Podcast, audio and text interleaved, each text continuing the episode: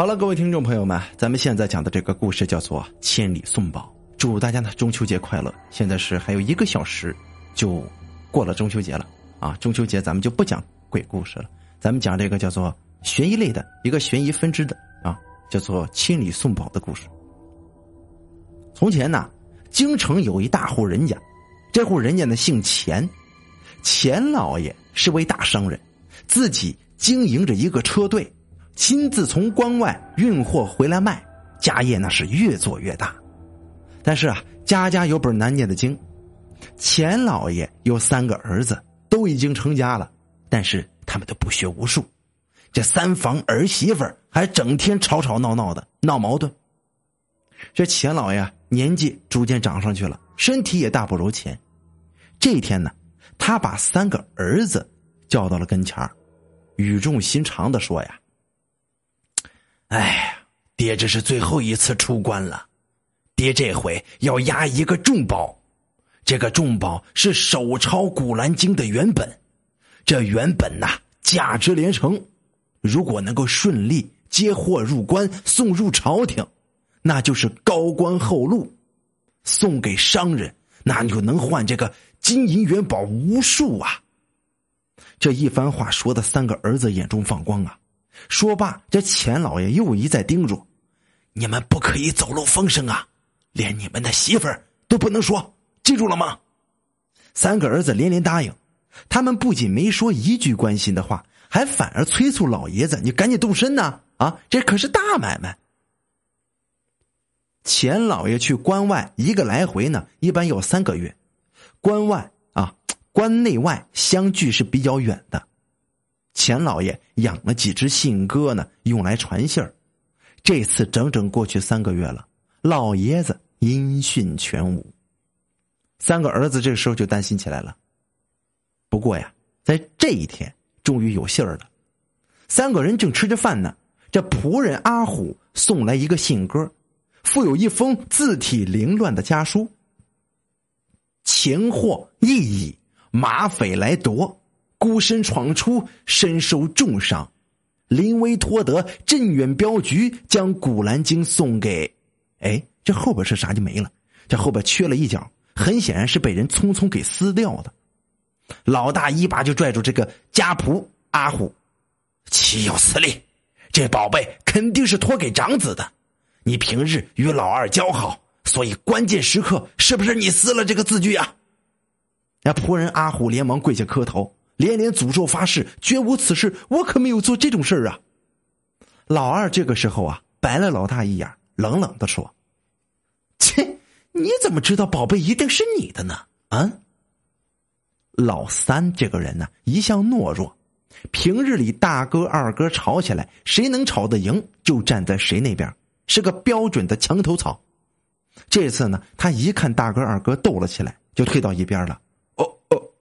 我我听哥哥们的。第二天，一对票妓来到钱家。领头的是一位留着大胡子的一个大汉，他拱手行礼，自报家门。这人呢，正是镇远镇远镖局的镖头富强，他受钱老爷之托来送宝。他见三个儿子呢，都眼巴巴的看着自己身后的那镖箱，不由就一笑了：“ 哈哈哈哈诸位，在下乃此次护送镖的镖名镖头啊，这货是不在我这儿的。”老大一听，哎。货不在你这儿，那你过来干啥了？那货在哪儿呢？富强就说了：“啊，此次这镖啊太贵重了，所以我就假装带着宝贝，大摇大摆先进来啊。那实际的宝贝呢，在其他武功高强的这暗镖头保护之下呢，他们稍后就到了。”老二听了，又阴阳怪气的对老大说：“切，又不是你一个人的宝贝，你着什么急呀？”老三这个人呢？还算是有点良心，就问富强啊：“哦哦，镖头，我父亲的伤势如何呀？”富强见这种情况，急忙安抚：“好了好了好了，各位别争了。之前呢，被撕掉的飞鸽传信也封在箱子里边，用火漆给封了口了。明天宝贝到了，你们三位同时在场，才能打开这标箱啊。箱子里边的东西跟信呢，必须都得对得上，这是验票的凭证啊。”你们拿着那封信过来对哎呀，你们家老爷子受伤挺重的，跟我们也失去了联系，但愿老天保佑他吧。三个儿子听了，闭口不言。安顿好镖局人马之后，只待第二日来验镖了。第二天不到午时，镖箱有几位镖师呢送到了钱府。富强开箱验镖啊，那信的后半联果然在里边，是与原文连在一起的。原文是这样的。钱货异议，马匪来夺，孤身闯出，身受重伤，临危托得镇远镖局，将宝送给老三保管。哎，老三接过箱子就说了：“镖头，你作证啊，父亲这是亲自嘱咐的，对吧？是没有虚假的，对吧？”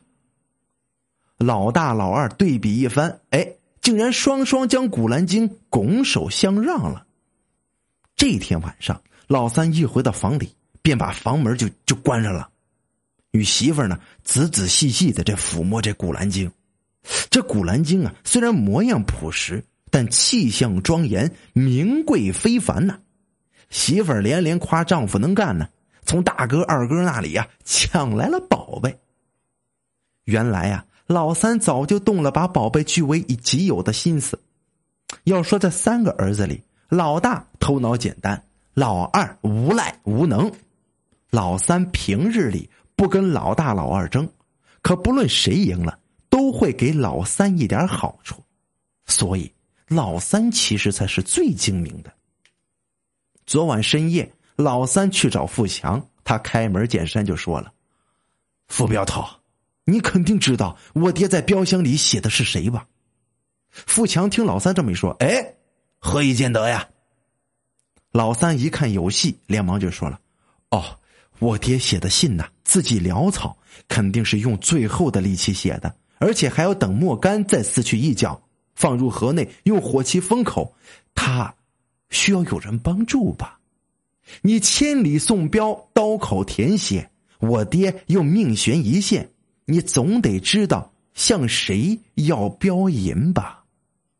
说起镖银呢，老三拿出一张银票塞给了富强。据我所知，我的哥哥们可没有我大方啊。富强听到这儿摇了摇头：“三少爷，你果然聪明，老大老二远远不及你。不过可惜呀，在下直说了吧，老爷子。”想将宝贝传给二少爷，恕在下帮不上忙了，您请自便吧。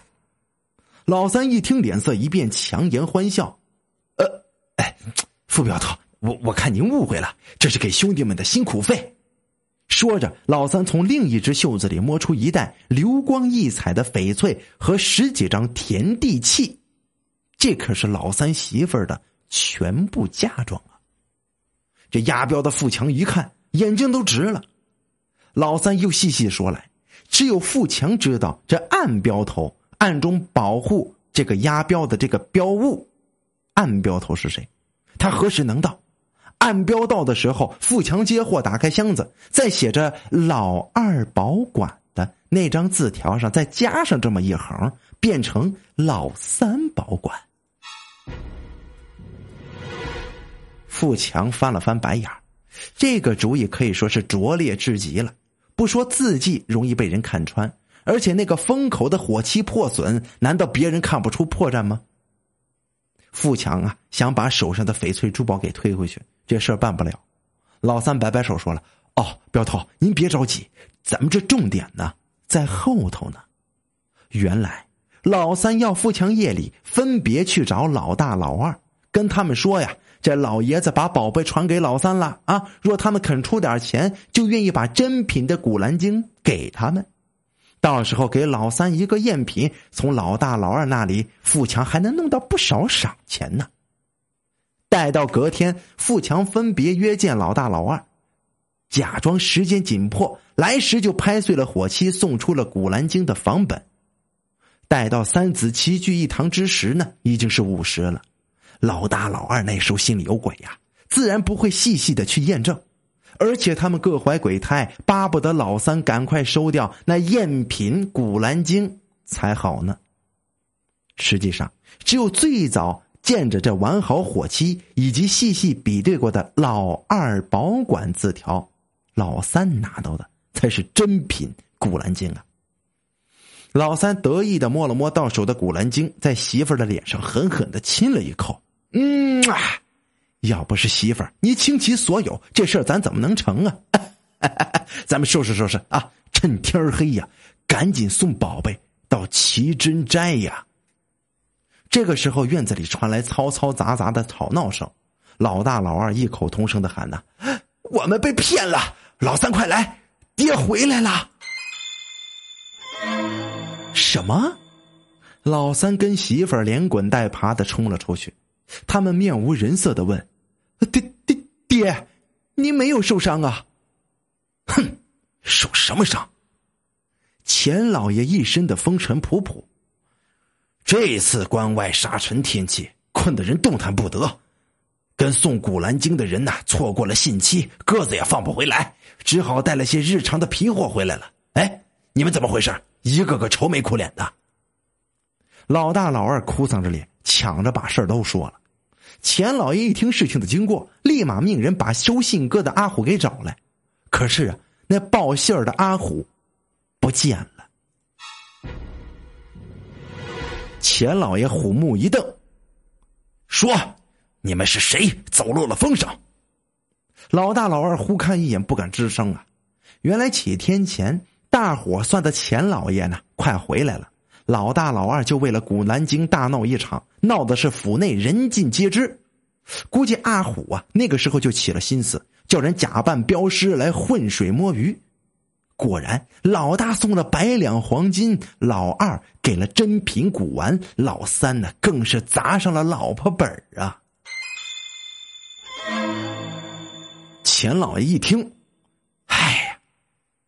此事破绽甚多。你们收到信鸽第二天，镖局就上门了，他们哪里有如此快的脚程啊？啊！再有那字条。对方将托付给谁掐掉，让你们起了争夺之心，降低防范，就轻易的骗过了你们。儿啊，长进点吧！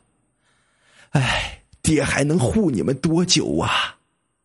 三兄弟听了都惭愧的低下了头，让人家给糊弄了呀。塞翁失马焉知非福？经过此事，钱家三钱家三兄弟改头换面，齐心协力的学起了做买卖。没几年就把钱老爷的生意做到了大江南北。但大家都不知道，此事发生的一年后，钱老爷曾经收到一只信鸽，并且附了一封书信。啊，钱老爷，在下不辱使命，将所得的钱财分给了江南的灾民，大家都感激您的大恩呐。富强，阿虎，敬上。好了，这是一个千里送宝的故事，感谢您的收听。